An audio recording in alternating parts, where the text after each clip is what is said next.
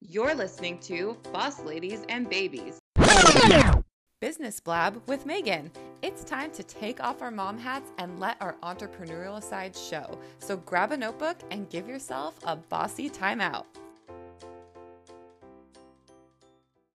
Mamas, are you searching for your community? Are you still searching for your village? I was feeling the same thing when I became a mom and decided that I wanted to continue to be an entrepreneur. So I felt called to change this and created my own safe space for boss ladies with babies. And I don't just mean infants, our children will always be our babies. That is a place full of support, resources, and community to help each other break the mold, create a new culture, and make our biggest dreams come true all while being the mama that we've always dreamed of. Boss Ladies and Babies headquarters was created for you. This is a community where you can come as you are, share your goals, share your dreams, share the highs and lows of business and motherhood and everything in between, and be fully supported by a community of women who understand you and what you're going through. Boss Ladies and Babies headquarters is full of education, support, accountability, inspiration, and most of all, connection with other women. Check out the link in the show notes to become a member of Boss Ladies and Babies headquarters today. Your village is waiting. Welcome back to Business Blab with me, Megan. I want to talk about mompreneurship today. It is not for the faint of heart. Am I right? Whether you're in the trenches like me with a little one at home with you every day, or maybe you're realizing summer is a month away and the kids will soon be home every day with you, we have to get creative with finding ways to keep our businesses going. Working and running a business with your children at home can feel exhausting and like you always have this never ending to do list in front of you.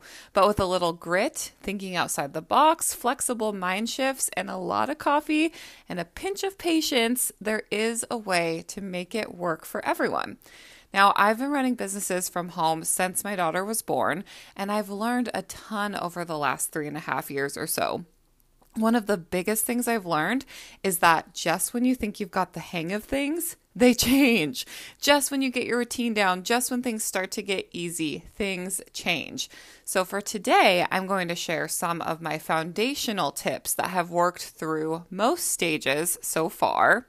And when you pair these with flexibility, making it through the evolutions that your children go through, that your business goes through, is going to be a lot easier to do.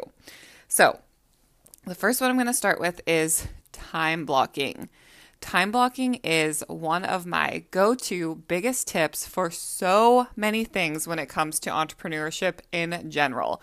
But let me tell you, without a time block in place, it would be impossible for me to do all of the things that I want and need to do. There's a reason why every successful woman that I look up to or everybody I've been mentored by talk about time blocking. It's the secret. It really is. And it's changed the game for me. Let me tell you why. When you time block, not only do you have a clear vision of how you will be completing things on your to do list, but you're giving yourself permission to switch gears from boss to mom. Because oftentimes throughout the day, we need to do that a couple times at least, right? And you relieve so much pressure from yourself when you know that, for example, from 6:30 a.m. to 8 a.m. it's business time, and then from 8 to 12:30 it's dedicated momming, and then you know X to X hour is business again. It helps you switch back and forth, like I said, and then it gives you the freedom to be fully present in the moment for both work and family without stressing or wondering what you're supposed to be getting done on the other side of things. Now, a good time block plan also clearly sets your business hours so you know when you'll be working and what you'll be working on. So you leave no questions about how the heck you're actually going to be doing it all. Now, I personally always, always, always set my time block around my priorities for each day. So, what is most important that day for my family, for me personally, and for my business each and every day? Then I block everything else around that. Now, time blocking is a huge piece of the puzzle, and I have quite a few trainings on this specifically for moms. But the last thing I'll say about it here today is to remember that even if you have a time block set for the day, your time block is not a permanent marker things come up and they shift and they change. And the key to being successful with your time blocking is really to be flexible. So when you write your time block, I want you to focus on writing it with the mindset of, I'll do my best to stick to this, but if life happens, I know I can always adjust in the moment. That is secret part two having that time block, but knowing that you don't have to stick to it like it's in permanent marker. The second thing I want to share today is the nap time hustle. Okay. You know that we don't love the word hustle around here, right? There's kind of been this movement where we're getting rid of hustle culture. It's not a favorite of mine, this word, but there's something to be said about racing against the clock of a sleeping little time bomb. It is pure hustle. There's no better way to describe it. One thing that has always been in my time block is a huge, huge chunk of my priority work gets done during nap time. Now, listen, I know that nap time comes with the questions of, okay, the baby's down. Do I shower? Do I eat? Do I clean the house? Do I work? Maybe I take a nap myself. Maybe I catch up on some reality TV. I'm no stranger to that dilemma. But for me, nap time has basically always been dedicated to my business because that's what works for me for most of the week. Now, depending on my week and the season I'm in, I like to dedicate maybe one or two days a week where I do something else during nap time if I if I'm able to in my business, if I have, you know, the extra time to be able to do that. Because you know, sometimes we don't want to just be working all of the time that we have some free time. And so I like to give myself that little bit of grace. But more often than not, you're going to find me hustling during nap time. Now, when you sit down with a clear task and you know you only have a certain amount of time to get it done, oof, I tell you, the focus and the productivity that happens in that short amount of time is incredible. Now, you've heard me talking about how things change at the beginning of this and, you know, nap time is one of those things that changes a lot. In fact, I'm now in a season where my daughter doesn't nap at all. And when she dropped her last nap, I panicked about how I was going to keep things going because, again, I rely on this time for a lot of my business. But then I realized I didn't have to lose this chunk in the middle of the day, right? we do something in our house that is called timeout, which Nora named this, not me, where she calls it her timeout time. Where instead of sleeping, she has about two hours of quiet time safely in her room or her playroom. This has been magical, and I want to hold on to this for as long as I possibly can. Because on days that we're out and about and maybe, you know, doing something different than normal and she misses her timeout time, you can see a major difference because that having that having that time for her to play quietly without all the stimulations of the day seems to be just as beneficial as those naps that she used to take. She honestly needs this timeout time as much as I do. So if your kiddos are no longer nappers, you can still have those sacred hours in the middle of the day by establishing some kind of quiet time that works for you. This works really, really well for us. And, you know, I'm going to roll with it as long as I can, like I said. But, you know, find what works for you to give your kids some time to take a break from the stimulations of every day, stimulations of the things happening in your house, and just really have some quiet time to themselves so that you can get that work done. All right, next is communication. Now, communication is definitely one of those things that's gotten easier as my daughter's gotten older.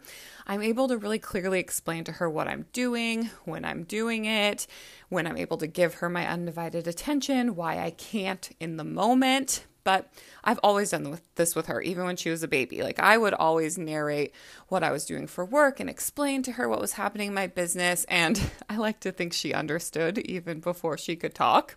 And if anything, it was helpful for me to speak things out loud and it made me feel like I was including her, even when she was small enough to just chill out next to me while I worked. It made me feel like I was still being present with her and, and you know, also getting done what I needed to for business. So that's one piece of the communication part. Second, I like to communicate with my audience. If you're listening to this, you know this. This is why it's been so important for me to build my business around the fact that I'm a mom because there are days that no matter how much I plan things, they don't go according to plan. The time block doesn't stick. There are days when life just happens. But the more open I am with communicating that to my audience, the more understanding everyone is if we have to shift things because something came up in my mom life. The last part of the communicating is with your support system because we don't have to do this all alone. I am intentional about letting my husband know what's going on in my business, when I'll when I'll need more support from him, and how I plan or need to get things done.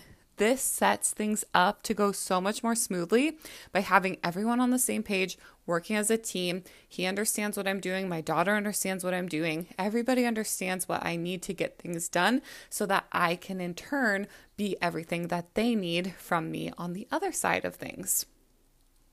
Okay. I also want to talk about setting clear boundaries. Now, Boundaries are not something that have come easily to me. I am a people pleaser at heart, and it's taken me a long time to get comfy with the idea of boundaries. But boundaries are necessary with your children, with your support system, with your clients, and even with yourself. I'm obsessed with what I do. So, setting boundaries for me to log off and not overwork myself so that I can save energy and save, you know, emotional space for my family and for being a mom is huge. It also helps me to be able to follow my time block and easily switch gears multiple times a day from boss to mom because I have boundaries in place. They've also helped me figure out when I'm working and when I will not waver on time with my family and the boundaries with your children tie back into the communication piece. Sometimes we have to tell our kiddos, you know, mommy's working right now, but I'll be done in 15 minutes and then we can play. And we can do this without being tied up with mom guilt afterwards. And we can tell our clients, you know, Sundays are the day I spend with my family. I'm not available that day, but we can meet Monday. And we can do this without being tied up in guilt because we have these boundaries in place. And we can tell our support team that we can't waver on our business hours this week. And here's what I need from you to make this work for our family. The more you practice setting your boundaries and communicating them clearly, you're on a much better path to finding that true balance that we're all searching for. And the last tip I want to share today is including your kids. So, there are days when the workload is a little bit more intense, or your kiddo's home unexpectedly, or they're just refusing to take that nap or that quiet time. And these are the times where you may need to work and be a mom at the same time. It happens, it happens to all of us. And you can definitely make it work. You can make it happen. You can do the things that you need to do. One thing that's always worked for me is including my daughter while I'm working. So set up a special place for them in your office with quote unquote work that they can do right alongside you talk to them about what you're doing and let them use their imagination to be your little assistant. You know, you're giving them a role. I'm working right now and I need you to help me get this work done. And here's how you can help me. I've set up this little space for you and this is what I'm working on. Can you do X, Y, and Z to help me get this done so that we can play together more later? That has been so helpful. It's also a really good idea to have some like special toys in the office that they only get to play with when they're working with mommy. That also makes this feel, you know, special and really important to them. Now, sometimes it isn't pretty, right? Like sometimes it doesn't work out and it doesn't go well, but does work when you are in a pinch from time to time. And if it's just not working out, then you just ditch it. You readjust your time block, you readjust what's happening that day, and you come back to it later. Let me tell you, hearing my daughter do this with me and pretend that she is on a Zoom call or in a clubhouse room or recording a podcast, it just melts my heart because she feels like she's working along with me. And it's so fun to watch her do what she thinks that I'm doing and training her to be a little boss lady already. In fact, as I was writing this episode, she was having her quiet time and I could hear her talking and saying, Oh, I'm being a real estate agent right now. I'm going to a listing appointment when I wasn't even with her. So it's so cute to just really see how much they're soaking in. And this, these are the kinds of things that I want my daughter to soak in. You know, seeing me work and the things that I am doing in my business, I want her to soak those kinds of things in. So those are some of my favorite go to tips, my foundational tips that seem to have worked throughout all of the adjustments that come with my child and as she's growing and changing. So I would love to hear how these work for you. If you didn't know, I actually wrote a whole book about this called The Millennials Guide for Working Parents. It was a book written by myself and two other amazing mompreneurs from three different stages of life and three different stages of working. And a large piece of what I wrote in this book was specifically about working at home with children in different ages from newborn to toddlerhood. So you can check that book out on Amazon. I'm going to put a link here in the show notes for you to check it out as well. But it has so many great tips for any position of work that you might be in as a mom or a parent in general. Okay, so I hope these tips helped. Again, let me know what works for you. Send me a message at megan at bossladiesandbabies.com. And until next time, stay bossy.